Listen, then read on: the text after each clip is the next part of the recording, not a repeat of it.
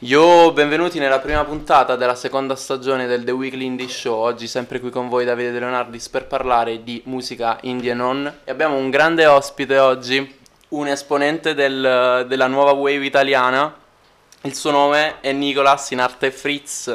Ciao, ciao a tutti, ciao Davide. È davvero un piacere averti ai nostri microfoni oggi come primo ospite di, nuova- di questo nuovo ciclo delle No, è un puntate. piacere per me essere il primo, quindi eh, ho una certa responsabilità. Beh, certo, ovviamente ti sentirai in responsabilità di dare il tuo meglio a questo esame. Va bene.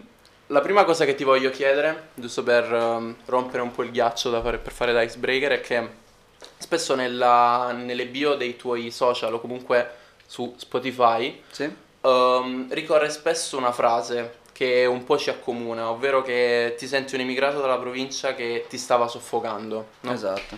E tu vieni dal Veneto, quindi eh, sei arrivato qui a Bologna. E quanto c'è di provincia nei tuoi testi? Ah, nei miei testi tanto. Diciamo che cerco di emanciparmi dalla provincia, quantomeno con questa immigrazione più o meno forzata. La provincia, la provincia mi ha dato quello che forse adesso sto tirando fuori. Paradossalmente è un po' un cortocircuito che si è creato con, con questa dimensione di oppressione della piccola città, dei paesi, della, della provincia appunto.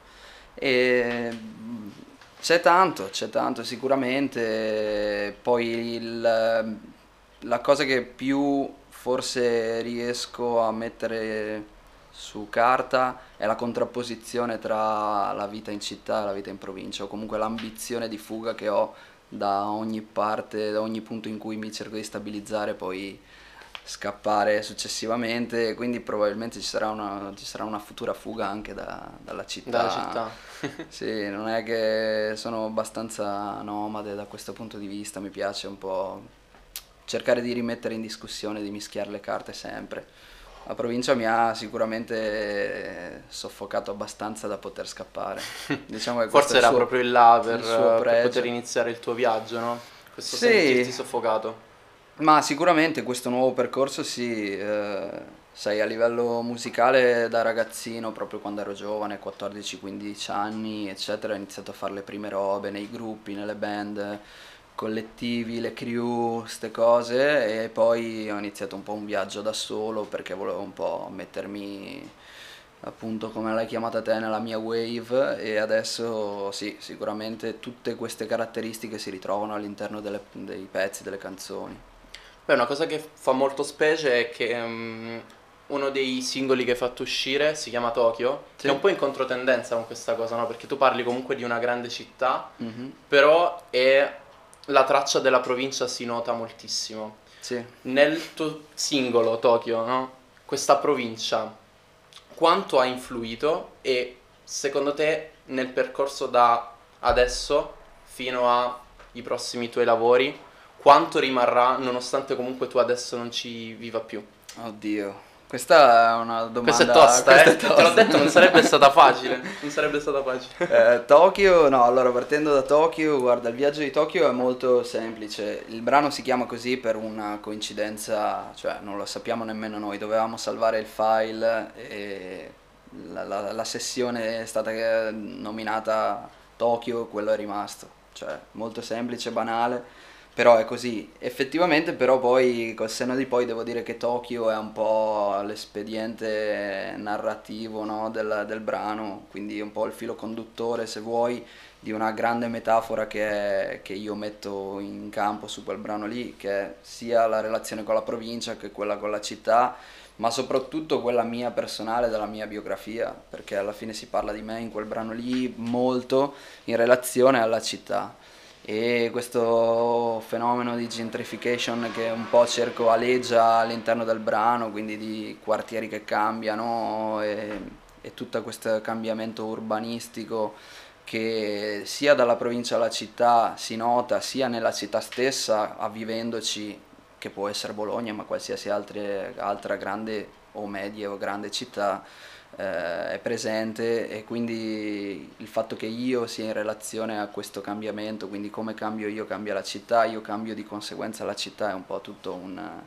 un viaggio che fa parte della canzone e boh, spero che, che sia arrivato, insomma. Io, è stata una bella sfida quel brano, anche a livello sonoro, insomma ci abbiamo lavorato in maniera particolare, abbiamo ricercato quel tipo di, di dinamica là, sia a livello sonoro che testuale, quindi sì, è questo. Infatti il tema del viaggio è una roba che, che si vede molto nei tuoi, nei tuoi brani, è un tema molto ricorrente, è un accostamento che mi è venuto in testa quando stavo pensando a questa roba, è Lungomare Paranoia di Mecna. Ah, ok. Che non so se hai ascoltato, Uh, è, sì. un, è un album, è un album che parla un po' del suo viaggio, no? Ok.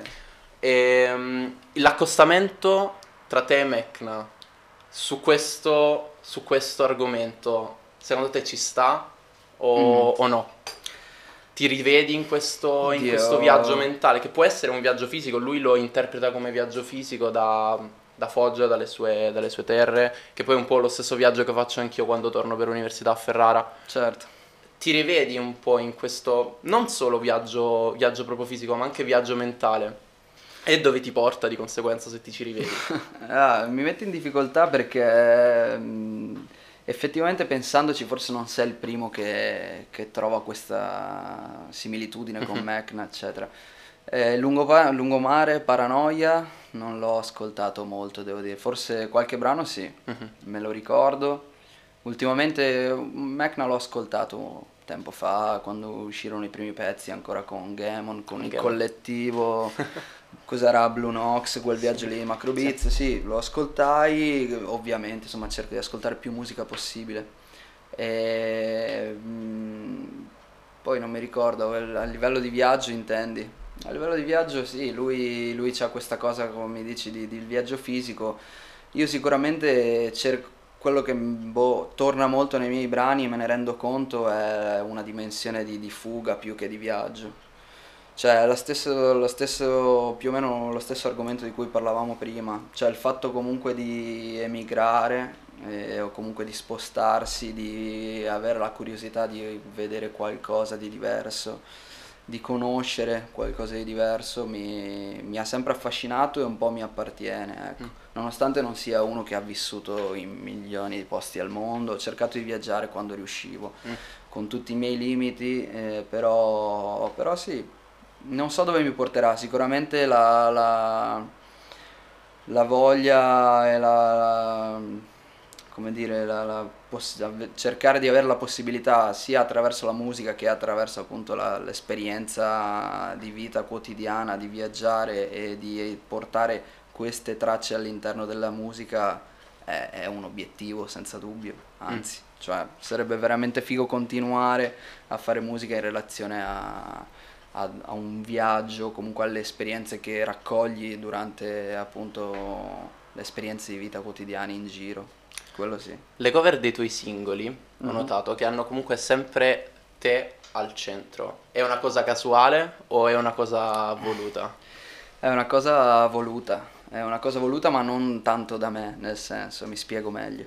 E, quando abbiamo appunto con il mio team, con, con i ragazzi con cui lavoro, iniziato a ragionare le uscite e a dare una, una linea editoriale, tra virgolette, alle uscite per avere un po' un'immagine, tra virgolette, prendete tutto con le pinze, immagine, linea editoriale, sembra tutto molto figo, in realtà siamo dei cazzoni. No, però sì, Paolo, il mio manager, mi ha detto secondo me deve esserci la tua faccia. Io ero un po' restio all'inizio, nel senso che non ho mai avuto nessun tipo di problema a metterci la faccia, anzi nelle canzoni mi espongo molto più di più di quanto non lo faccia con le foto. Quindi paradossalmente insomma do molto di mio e de- de- de- della mia biografia, delle mie esperienze di vita nei brani. Quindi, quindi abbiamo deciso di fare questa cosa e di mettere la mia faccia un po' di comune accordo e ade- per adesso insomma si sta mantenendo questo, questo fil rouge del- della mia faccia nelle cover, quindi sì, anche nelle prossime ci sarà, quindi Bomba, bomba, bomba. Noi li aspettiamo comunque, li stiamo aspettando. E um, un'altra cosa, hai visto Sanremo? Eh, spezzoni ho, sì, ho seguito in genere, però spezzoni. Cosa, cosa significa per te mm-hmm. far parte dell'etichetta discografica INRI, che comunque è una delle etichette discografiche attualmente in Italia più importanti e che propone comunque gente mm-hmm. fresca, gente nuova, tra cui gli Exotagono, sì. per citare alcuni. Cosa vuol dire per te far parte di un'etichetta che ha nel sua, nella sua scuderia il produttore della canzone vincitrice di Sanremo?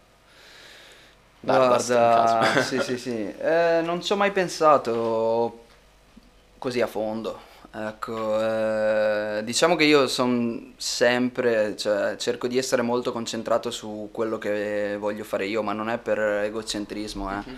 è proprio una, boh, una caratteristica mia forse.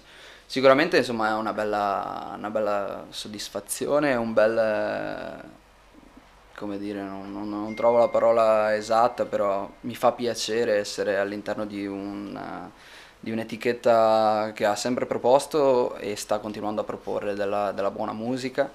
E devo dire che è successo un po' per caso, quindi, quindi questa maggior ragione rende genuino e fresco il, il rapporto lavorativo che abbiamo tra etichetta e me stesso eh, mi fa piacere, eh, poi Dardust oggettivamente insomma è un champion su queste robe, quindi sono son felice che, che insomma, ci sia anche parte di Henry all'interno della vittoria di Sanremo, cioè, questo è figo. Sì. Poi il pezzo di Mahmood spacca, quindi... Quindi sei contento della vittoria di Mahmood? Sì, non ho sentito tutti i brani, però, però sì, nel senso sono felice che, che, ci sia un po' questo ricambio generazionale, eh, anche a livello sonoro, ma non perché necessariamente bisogna guardare all'avanguardia musicale o al futuro. Ci sta, sai, Sanremo è sempre una macchina desueta, no? Un po' negli certo. stereotipi, adesso magari si, un pochettino si svecchia, si rinfresca. Certo. Ho notato che, um, spulciando un po' il tuo profilo Instagram, che un po' di tempo fa pubblicavi un sacco di foto in bianco e nero. Sì. E nella mia testa, perché lo facevo anch'io prima, il bianco e nero è lo strumento migliore per far vedere quello che vuoi far vedere davvero nella foto, senza mm. colori, senza filtri. Che significato invece tu gli hai dato in quel tuo periodo? Ah, eh, sì, è vero, lo usavo, eh, forse boh, abbastanza suggestivo come, come filtro, il bianco e il nero, insomma, come colorazione. Boh, mi piaceva, semplicemente quello, ho iniziato a un po' così random a fare delle foto in bianco e nero, poi a pubblicarle, quindi sono rimaste così, ho avuto tutto un filone in bianco e nero, adesso in realtà si è mischiato con i colori. Adesso sono arrivati i colori con i nuovi singoli. Sì, con i nuovi singoli è tutto sballato.